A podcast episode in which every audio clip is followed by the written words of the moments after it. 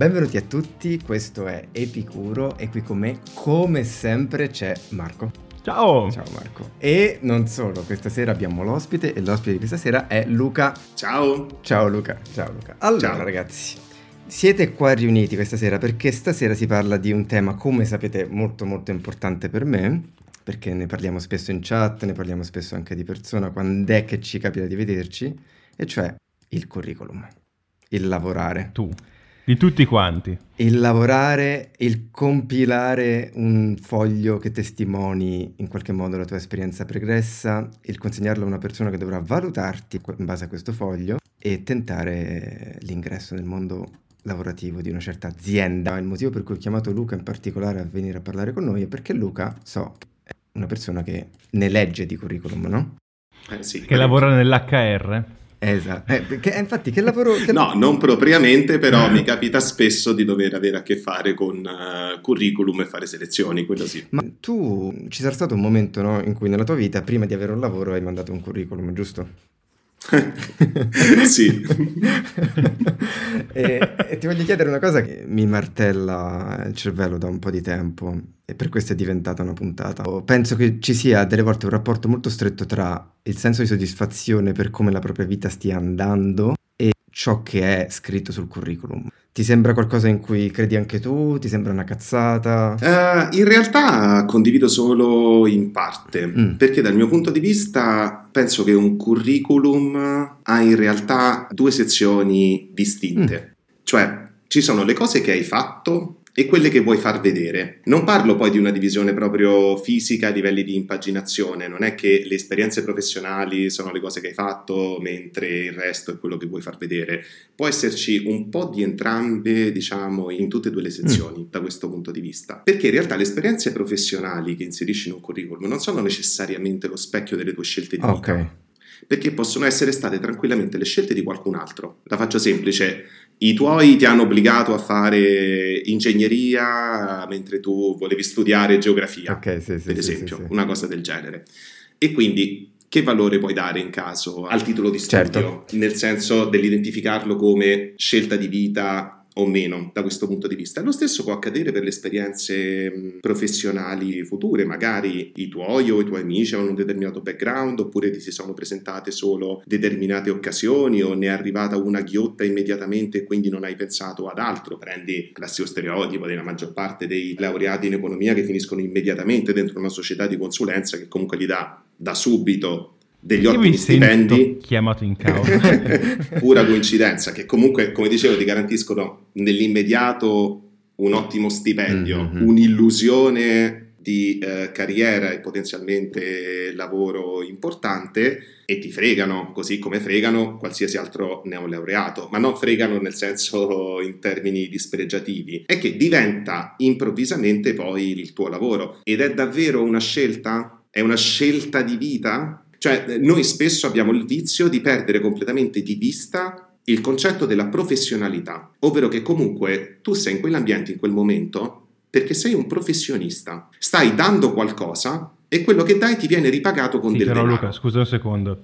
Questo è perché tu sei illuminato nella tua ricerca di talento e hai la testa sulle spalle, però dal punto di vista di chi sta mandando il curriculum non ci si può aspettare una tale cura nel pensare cosa c'è dentro al curriculum. Mm. Spesso e volentieri hai a che fare con dei, delle teste di legno che non sanno ne- neanche cosa veramente vogliono portare in azienda, sono completamente distaccati da quelle che sono veramente le reali necessità dell'azienda e tu devi mandare le- i curriculum e cosa, cosa ci devi mettere dentro? Per cui, visto dal tuo punto di vista, Sì. è, è assolutamente molto onorevole quello che dici e mi piace tantissimo che ci sia qualcuno che la pensa così. Però quando io dovevo fare i curriculum, eh, caspita, cercavo di mettere tutto quanto, non cercavo di far vedere, cercavo di... Mhm. cioè, Quindi, secondo te, Amido, che rapporto c'è tra il curriculum scritto e te come persona, come lavoratore? Cioè, qual è il rapporto? Dopo parecchie esperienze lavorative capisci molto di più quali sono le cose che uno deve comunicare al proprio prospettivo datore di lavoro, Mhm. anche dando consigli a- ai più giovani adesso. Oddio, siamo già, qualcuno che mi chiede siamo già arrivati al momento Yes. Sir, siamo i... Stiamo già dando consigli ai giovani. Vecchiardi che danno consigli adesso. Eh, ovviamente quello che dico subito è cerca di fare un curriculum che sia adatto all'azienda a cui ti stai approcciando, alla situazione che vuoi, che sia il lavoro che stai eh, cercando, che è quello che stava dicendo Luca, assolutamente. Sì. Per cui eh, il consiglio è assolutamente eh, validissimo se trovi le persone giuste dall'altra parte, però mi rendo conto che ogni volta che do questo, questo consiglio poi devo sempre mettere la postilla, ovviamente se hai le risorse per accettare grandi periodi di tempo senza venire richiamato perché questa è l'altra faccia della medaglia di fare esatto. il curriculum per bene purtroppo. Eh, che... Sì, che anche questo in realtà è un altro aspetto che mi farebbe piacere toccare per in realtà due motivi. Il primo, che magari risolve in maniera sbrigativa su quest'ultima cosa che dicevi, sull'accettare magari di non avere risposte tante volte o per tanto tempo. Confrontandomi con eh, vari gruppi online che comunque rappresentano magari bolle di chi, non lo so, si sta specializzando in area più STEM o comunque è... Oddio. Oh, scusa Giorgio, ho detto STEM. Una merda. Va bene, facciamo finta di niente, vai. Comunque gruppi di eh, giovani professionisti, gente anche in gamba, eccetera eccetera, che magari si lanciano spesso in delle crociate o comunque in manifestazioni di aperta acredine nei confronti di dipartimenti di risorse umane o persone che ricevono curriculum, sì.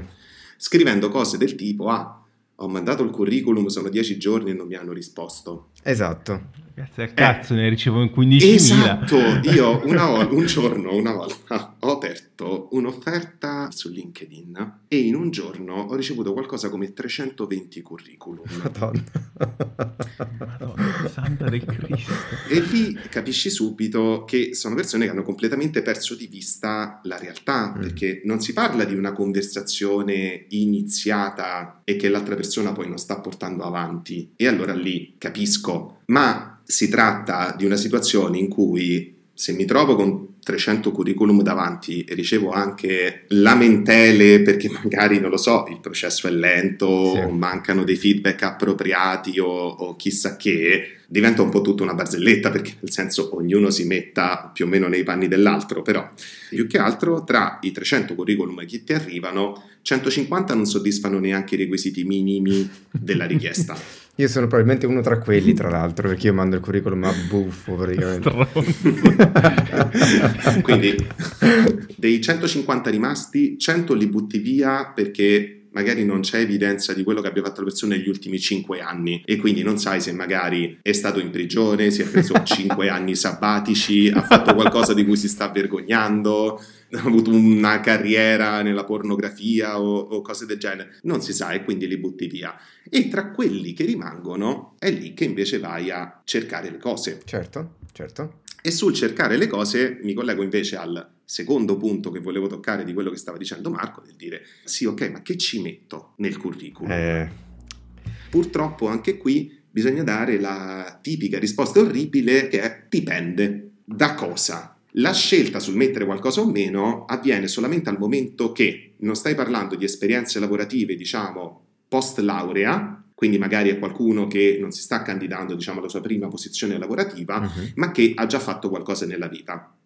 E quindi da lì il fatto che a otto anni eri capitano della squadra di calcio in oratorio diventa non più tanto rilevante. Oddio, poi dipende per cosa... per pedofilo. Se vuoi diventare, ecco, iniziare una carriera di pedofilo. Però invece, secondo me, ci sono anche delle cose che, nonostante siano riconosciute oggettivamente come qualità, dal mio punto di vista, potrebbero non rappresentare un punto di forza invece in caso di proposizione per determinate figure lavorative. Ma certo, certo. Per esempio, il classico consulente, se ne facciamo un discorso puramente tecnico, potenzialmente per fare il consulente, una volta che hai scritto che sai usare Excel, sai usare PowerPoint e ti sai difendere più o meno in inglese, mm-hmm. questo vorrebbe dire che dal punto di vista delle competenze sei già a posto. In teoria. In teoria. Cosa serve sta laurea? Basta e, esatto.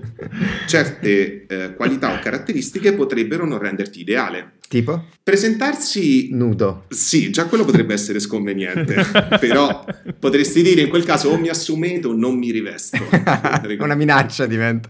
Una minaccia. Ho, fa- ho, fatto dei lavori in cui dovevo essere nudo, quindi era parte della, del curriculum. Essere... Ma con il consenso di tutti i presenti, giusto? Cosa è scritto nel curriculum quando dovevi essere nudo? Allora, questo in realtà apre un discorso immenso, ragazzi, perché come ben sapete ho fatto diversi lavori di ogni genere. E uno di questi, scusami Luca se ti interrompo, poi torniamo. No, è molto più interessante quello che stai dicendo tu.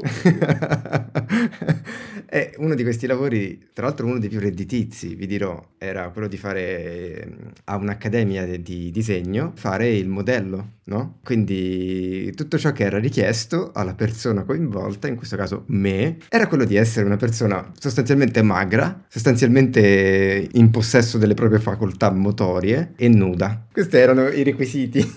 essere anatomicamente corretto. No, no, ma nemmeno, nemmeno, perché non è che io sia così correttissimo in realtà a guardarmi bene. E bastava essere magro, perché alla fine loro ti fanno fare delle torsioni in cui si vede la muscolatura e loro disegnano quello. È stato un lavoro pazzesco, cioè nel senso io sono contento di averlo fatto e quando mi richiamano ci ritorno, non è la prima volta che lo faccio. Però apre questo scenario immenso del ma come si manda un curriculum per fare questa cosa? Cioè che cosa ci scrivi dentro? Mi sono laureato, ce lo scrivi che sei laureato?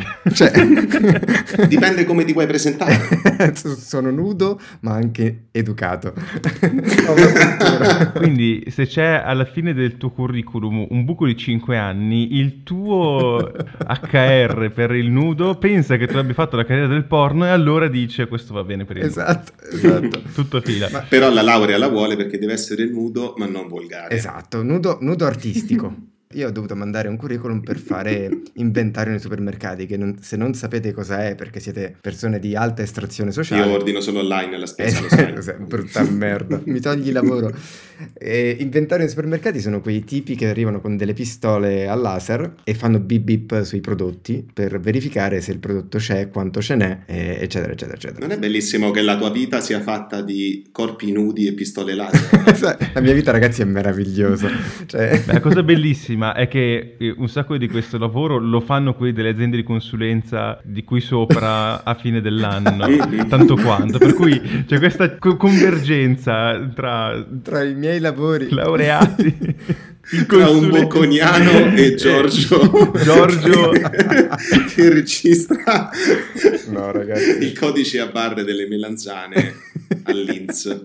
No, ma, ma, poi tra l'altro, ritornando al curriculum, ma che ci scrivi nel curriculum per fare questa cosa? Ho degli indici stupendi con cui posso cioè, sparare fortissimo sì, con la pistola. Ma poi ci metti che sei appassionato di questo lavoro. Cosa ci scrivi? Cioè, ho sempre voluto no, sparare le quello, melanzane. Di, parliamo di quest'ultimo, fare l'inventario? Sì. Dovresti andare, se possibile, a rimarcare uh, quelle tipologie di esperienze in cui ci può essere del metodo. Ah, ok, ok. Perché se io non posso fidarmi della tua perizia nello svolgere un'azione potenzialmente semplice come scansionare i codici a barre, significa che io la tua corsia me la devo controllare due volte.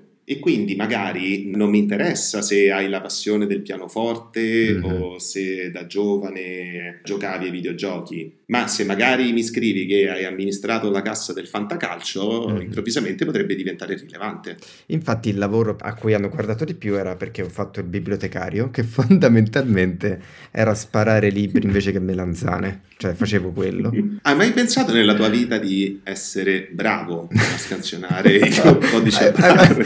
Mai pensato che potrebbe essere il tuo talento? Già vedo la tua, la tua biografia, una vita da sparatore.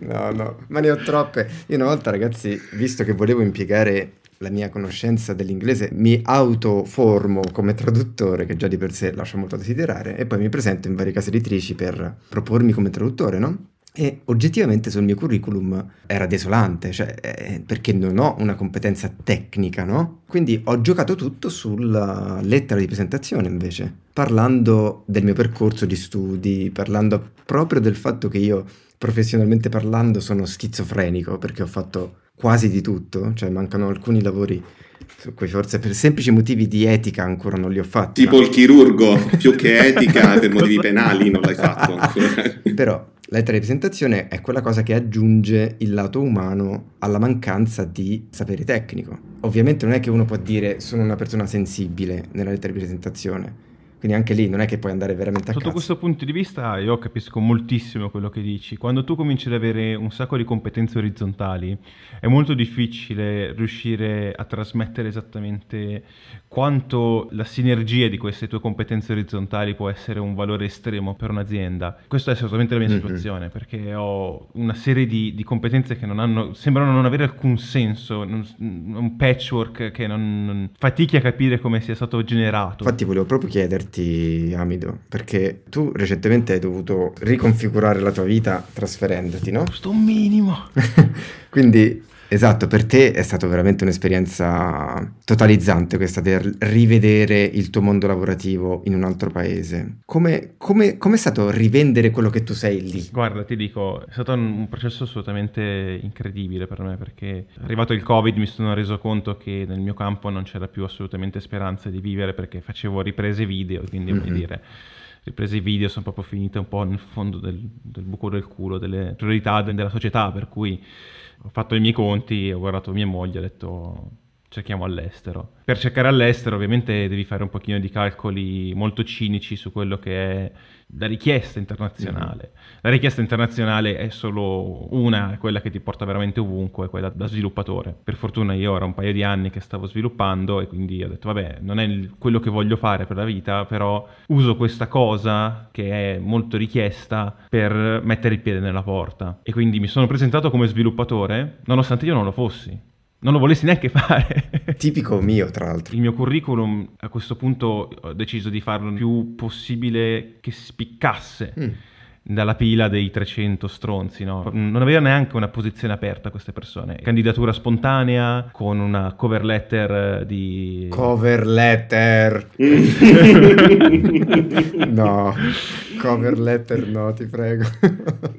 Quindi una lettera di presentazione. una lettera di presentazione molto diretta. Ok. Ha preso spunto da una buona mh, risposta su Quora, su come presentarsi eh, in maniera sensata e diceva guarda, veramente la migliore cover letter che qualcuno, scusa, lettera di presentazione che qualcuno mi potrebbe mai fare è scrivere in tre righe, ehi ciao, io so fare questo, non è che ti interessa? Mhm. Ciao, praticamente fine, così non rompi le palle a uno che si deve leggere cinque paragrafi di vaccate. Assolutamente. Sì. Metti quello, messo questo curriculum bianco e nero, una pagina, disegnato su Illustrator, molto molto molto personalizzato, il CEO si è innamorato di me. Mhm. Mi ha fatto la chiamata e ha detto che la cosa che l'ha colpito è che avessi il basso a vista perché avevo finito di suonare poco prima, Mhm. ero appoggiato lì. È molto difficile dare una sola soluzione al concetto di curriculum. Magari il curriculum non è neanche quello importante, è veramente l'email con cui ti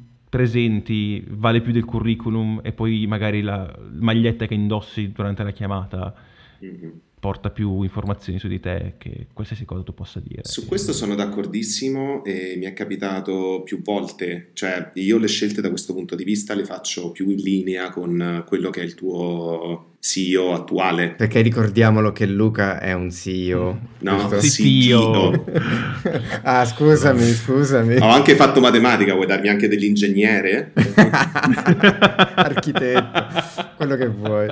No, comunque, scherzi a parte, quello che diceva Marco adesso è correttissimo. Per quello che riguarda, per esempio, me, la mia azienda o i lavori con cui generalmente ho a che fare, il ricevere un'email di tre righe che mi scrive Ehi, ciao, io so fare questo, fammi sapere se ti interessa. Sì. Tu hai un colloquio domani. che va contro tutte le informazioni che la Sì. gente ti dà in giro su internet, che è pazzesco. È verissimo, perché l'overflow di competenze ti rende uguale a tutti gli altri. Mm-mm. Ma non perché devi fare il fiocco di neve, ma il processo che faccio io in quel momento è per esempio, ok, tu lavori da 5 anni, per esempio. Se quello che mi presenti sono solo le tue esperienze lavorative e dopo 5 anni di carriera ancora non hai capito che le capacità tecniche nel 90% dei casi sono l'ultimo dei requisiti, allora non sei il professionista che cerco, perché dovresti averlo capito da solo che in realtà sono 5 anni che lavori, non ti stanno licenziando, che il tuo lavoro lo sai fare, chiaro. Se vuoi cambiare e potenzialmente puoi venire da me o stai cercando un altro lavoro, tu in primis dovresti sapere che il motivo è un altro, altrimenti significa che il motivo è solo lo stipendio, ma in quel caso io sto prendendo un dipendente e non un compagno di squadra. Sotto questo punto di vista, essere una persona che aveva l'intenzione di muoversi 2000 km da casa abbia molto contribuito a far capire che le mie intenzioni erano serie, per esempio. Giusto per quello, quello certo. sì, sempre dal punto di vista poi di, di quello che scrivere, che dipende molto dall'ambiente, perché invece se ti dovessi andare a presentare a una compagnia di consulenza classica e io fossi incaricato da loro, per esempio, di selezionare qualcuno,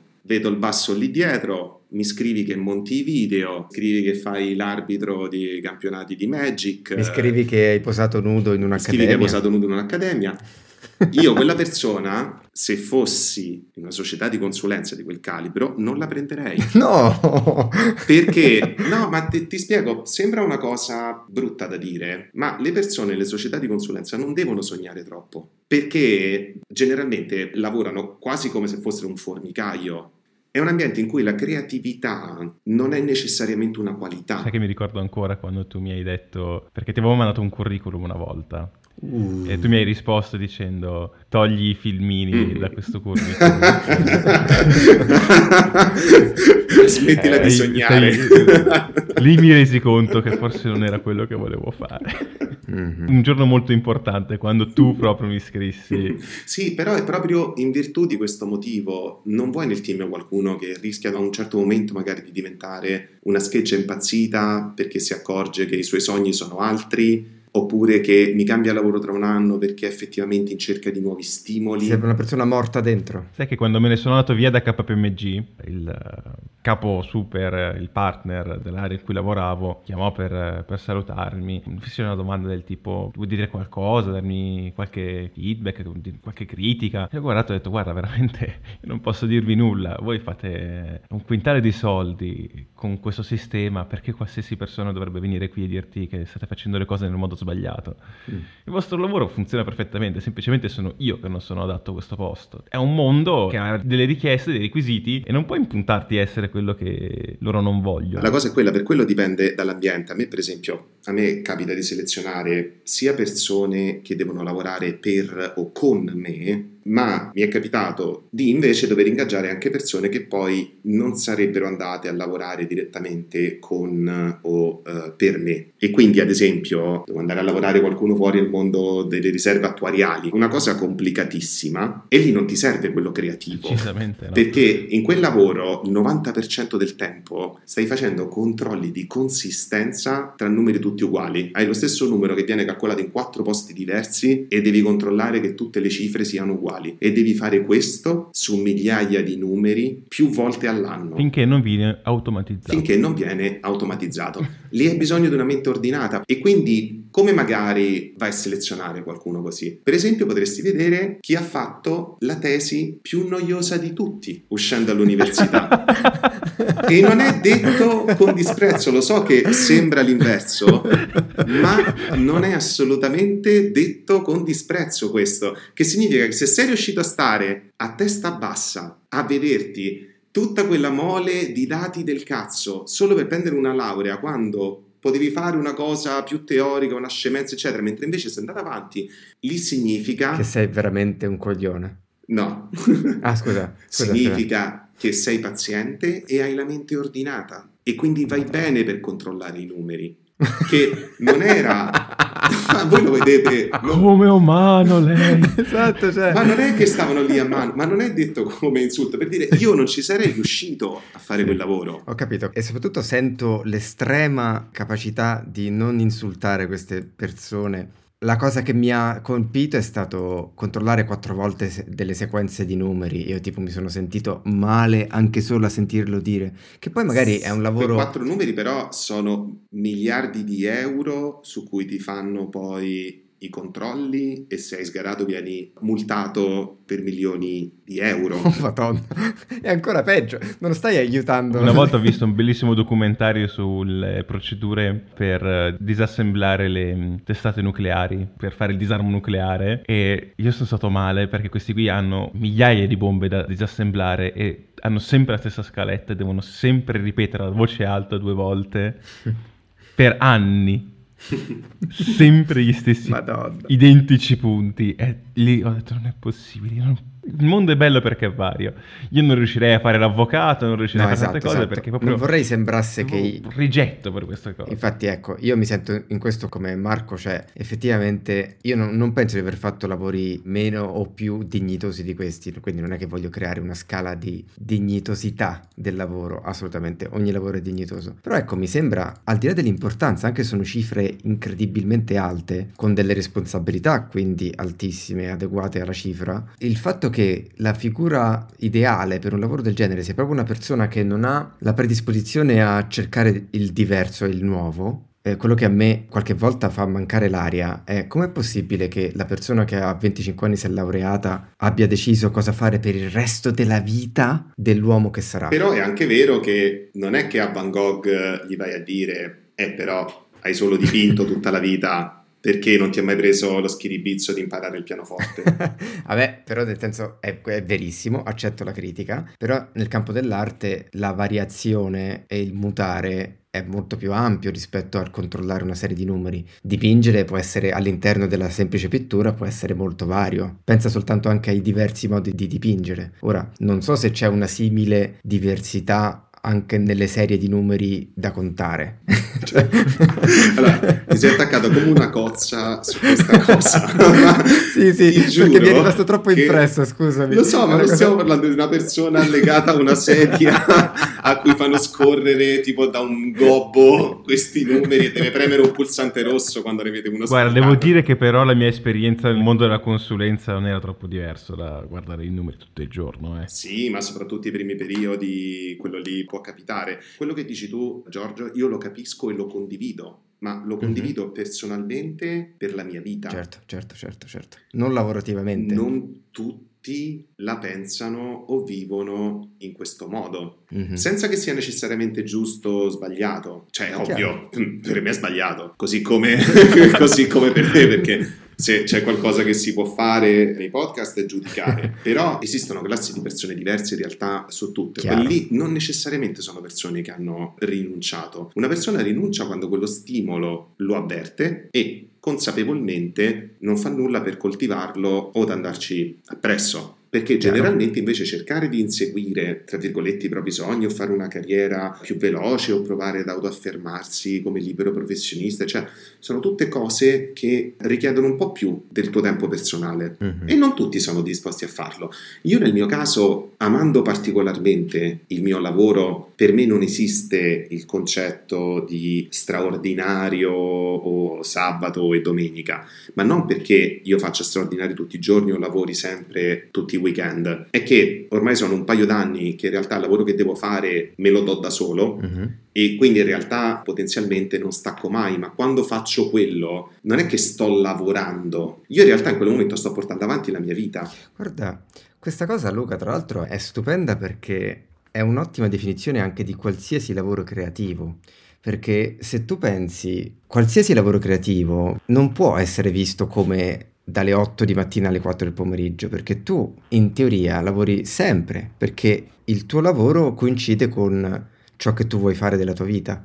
Quindi non sono ore lavorative, sono ore in cui fai quello verso cui la tua vita è direzionata, no? Sì. In realtà il tuo discorso è stupendo e lo approvo in pieno. Davvero. Quando mi sembra che il lavoro sia considerato il semplice strumento per ottenere un certo quantitativo di soldi che ti servono, lì il lavoro ha più un aspetto minaccioso nei confronti della tua vita privata e quindi diventa un'invasione, quindi diventa che spegni il telefono pur di non pensare al lavoro, odi doverti svegliare la mattina. Quanti nostri coetanei ci sono che odiano doversi svegliare la mattina perché si svegliano per lavorare? E questo non perché eh, l'ideale sarebbe che nessuno lavorasse, ma questo perché ti fa cacare la tua scelta di vita rispetto al lavoro. L'assenza totale di creatività che è richiesta per fare una tesi noiosissima come quella che diceva Luca prima, mi spaventa un po'. Io allora ho fatto delle scelte di vita che non auspico, insomma, però in compenso io quando, al di là di momenti in cui anch'io soffro di depressione, anch'io sento che la mia vita non ha una direzione ben precisa, ho delle difficoltà a capire dove andare, ma per lo più io quando mi sveglio la mattina, nonostante mi arrabatto tra mille lavori, mille, innanzitutto ci trovo un'ottima, quello che diceva prima Marco, un ottimo rapporto di orizzontalità tra tutto quello che faccio e mi piace da impazzire perché penso che sia ciò che mi rende una persona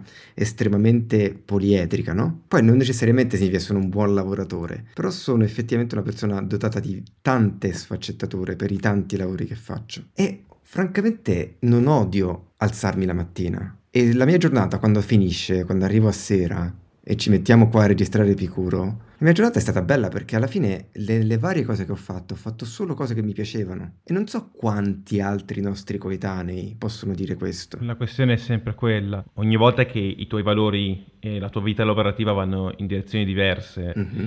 Si crea una tensione interna che ti sfascia in pochissimo tempo. Eh certo, esatto. Uno vede sempre solo la questione monetaria spesso, mm-hmm. per cui tu vorresti un, uno stipendio perché le tue necessità di vita ti vorrebbero con un certo stipendio e invece te danno un altro. Questa è la cosa più di base che si può avere. Sì. Invece quando lo porti più a livelli più elevati, la distinzione tra eh, lavoro creativo e lavoro metodico o comunque un lavoro molto gerarchico come impostazione o un lavoro molto orizzontale come impostazione, mm-hmm. un lavoro più stabile o meno stabile. Dal mio punto di vista adesso c'è anche una certa qual eh, volontà di voler uscire dal semplice concetto di essere lì per scambiare il mio tempo per avere soldi e quindi esattamente come ha fatto Luca, cercare di entrare nell'asse societario per poter diventare un imprenditore io stesso mm-hmm. e quindi il mio lavoro è per creare qualcosa di più grande del mio semplice dare un, un po' del mio tempo per aiutarti, essere parte integrante delle decisioni di qualcosa che poi mi darà di più. Ci sono tantissimi aspetti di un lavoro e la gente si fissa così tanto sullo stipendio o su vaccate come i benefit, eh, quando poi in realtà dovrebbero veramente guardarsi dentro e dire cos'è che voglio dalla mia vita. Mm-hmm. Per esempio, la mia grande tensione in questo momento è quella di essere il padre di famiglia più presente possibile. Sì. Almeno in questa fase della vita di mio figlio è questo. L'orario lavorativo è stato molto importante per me e soprattutto la flessibilità nel, nel posto di lavoro e che sia circondato da padri di famiglia anche e persone che condividano questa cosa, è molto più semplice per me uh, integrarmi con questo posto di lavoro e la differenza si sente tantissimo. Chiaro, il chiaro. mio primo colloquio, quello in cui poi mi presero e che eh, diede il via insomma alla mia carriera professionale, sotto certi punti di vista poteva essere dichiarato imbarazzante perché comunque ti sei presentato nudo? No. Quella è la mia tecnica. No, in realtà, però mi presentai a questo colloquio da neolaureato, quindi potenzialmente con un curriculum più o meno vuoto in cui l'unica cosa che potevo andare a scrivere è che magari per due anni su 3-4 corsi avevo fatto da tutor per l'università, che ovviamente con il lavoro c'entra poco. Mm-hmm. Mi feci insomma questa chiacchierata, parlammo un po', mi parlarono anche gli altri candidati e io quello che feci in quel momento fu una cosa sola. Mi dissi guardate, se volete qualcuno che sappia fare questo e quest'altro, che le cose su cui lavorate voi, prendete gli altri, perché io non so fare assolutamente nulla wow. di quello. Ma proprio niente. Però so imparare. Sì, sì, sì. Che è come faccio anch'io. io dico sempre anche questo. La combinazione di questo e il fatto che quel giorno fossi l'unico con un nodo alla cravatta fatto malissimo, mm-hmm. li convinse ad assumermi. Scusami, il nodo alla cravatta? Non ho capito. Il nodo alla cravatta. Il nodo alla cravatta fatto male sì. invece di non averlo? Esatto. Cioè gli altri non avevano la cravatta? No, no, no, gli altri ce l'avevano, io ce l'avevo fatto male. Quindi questo ti ha fatto emergere. Gli altri, stavano, capito... gli altri, stavano, bene in giacca e cravatta. Io ho lasciato il messaggio che stare in giacca e cravatta non era proprio il mio ambiente. Ah, ok. Era sostanzialmente questo. E passai, gli altri erano gente con un dottorato e così. E poi, essendo una società che si occupava principalmente, quando ancora non era figo, di machine learning, eh, data science uh-huh. e così, mi presentavo io che neanche avevo fatto il corso di statistica all'università. non avevo mai programmato in niente. Io ho fatto un percorso puramente teorico di matematica, ho fatto 13 esami di geometria, quindi figuriamoci. E di quella tranche venne assunto io. Io poi con quelle persone alla fine ci ho aperto un'azienda. Io adesso non so, non solo quanti pochi colloqui ha fatto Luca, ma sono sicuro anche che Luca ha mandato pochissime volte il curriculum nella sua vita, perché quando tu inizi a essere assunto per cooptazione, no? quando una persona ti vede lavorare, vede che lavori bene e non sta tanto a perdere tempo a, con i dettagli, a farti il colloquio, eh, gli piaci, ti prende. Questo a un livello infinitamente diverso sicuramente, anche perché io eh, appunto proprio che avendo questa preparazione orizzontale, non verticale, raramente io faccio lavori in cui è richiesta una particolare preparazione tecnica in qualcosa. E proprio per questo io raramente faccio colloqui, esattamente come Luca. A me non capita quasi mai di fare colloqui e di curriculum non ne mando così tanti, perché quando vengo preso per un lavoro al 99% è perché una persona che mi conosce che mi ha visto lavorare mi ha consigliato un'altra persona sua amica. E quindi io credo che... Curriculum non servono. Che non, che non, serve così tanto, perlomeno. Dire che non serve forse è esagerato e forse è un po' troppo punk. Però effettivamente il curriculum, quando tu puoi presentare te stesso in una maniera efficace, facendoti vedere lavorare o facendo sapere come tu lavori tramite una terza persona, beh, è come io sto trovando i lavori in questo momento io è da veramente tanto tempo che non faccio un colloquio, grazie a questo metodo. Gli headhunter lo odiano, scopri il metodo Moretti. esatto. esatto, esatto, esatto. Cioè, ripeto, poi senza voler consigliare il mio stile di vita, perché nel senso, non credo che sia il migliore possibile tra, tra i vari, però insomma, se qualcuno, se qualcuno dei giovani... Non credo neanche tra i primi di 50, probabilmente. esatto, ormai è trasversale questo consiglio, però effettivamente avere l'occasione di farsi vedere lavorare e vedere la serietà e la passione che si mette in qualcosa vale davvero tanto, vale quasi tutto. Poi per carità, certo, che serva un elemento tecnico specifico sarebbe ipocrita dire che non è così. Però, come ha detto bene Luca, far vedere che si è umili e far vedere che si è intelligenti significa anche che si fa vedere che si è bravi a imparare, che è la prima dote di qualsiasi lavoratore. Quindi, ai ragazzi in ascolto, siate umili e siate pronti sempre a imparare. Questa è l'unica vera grande intelligenza necessaria come sottofondo a un curriculum. E lo Steve Jobs negli altri, siete affamati, siete folli.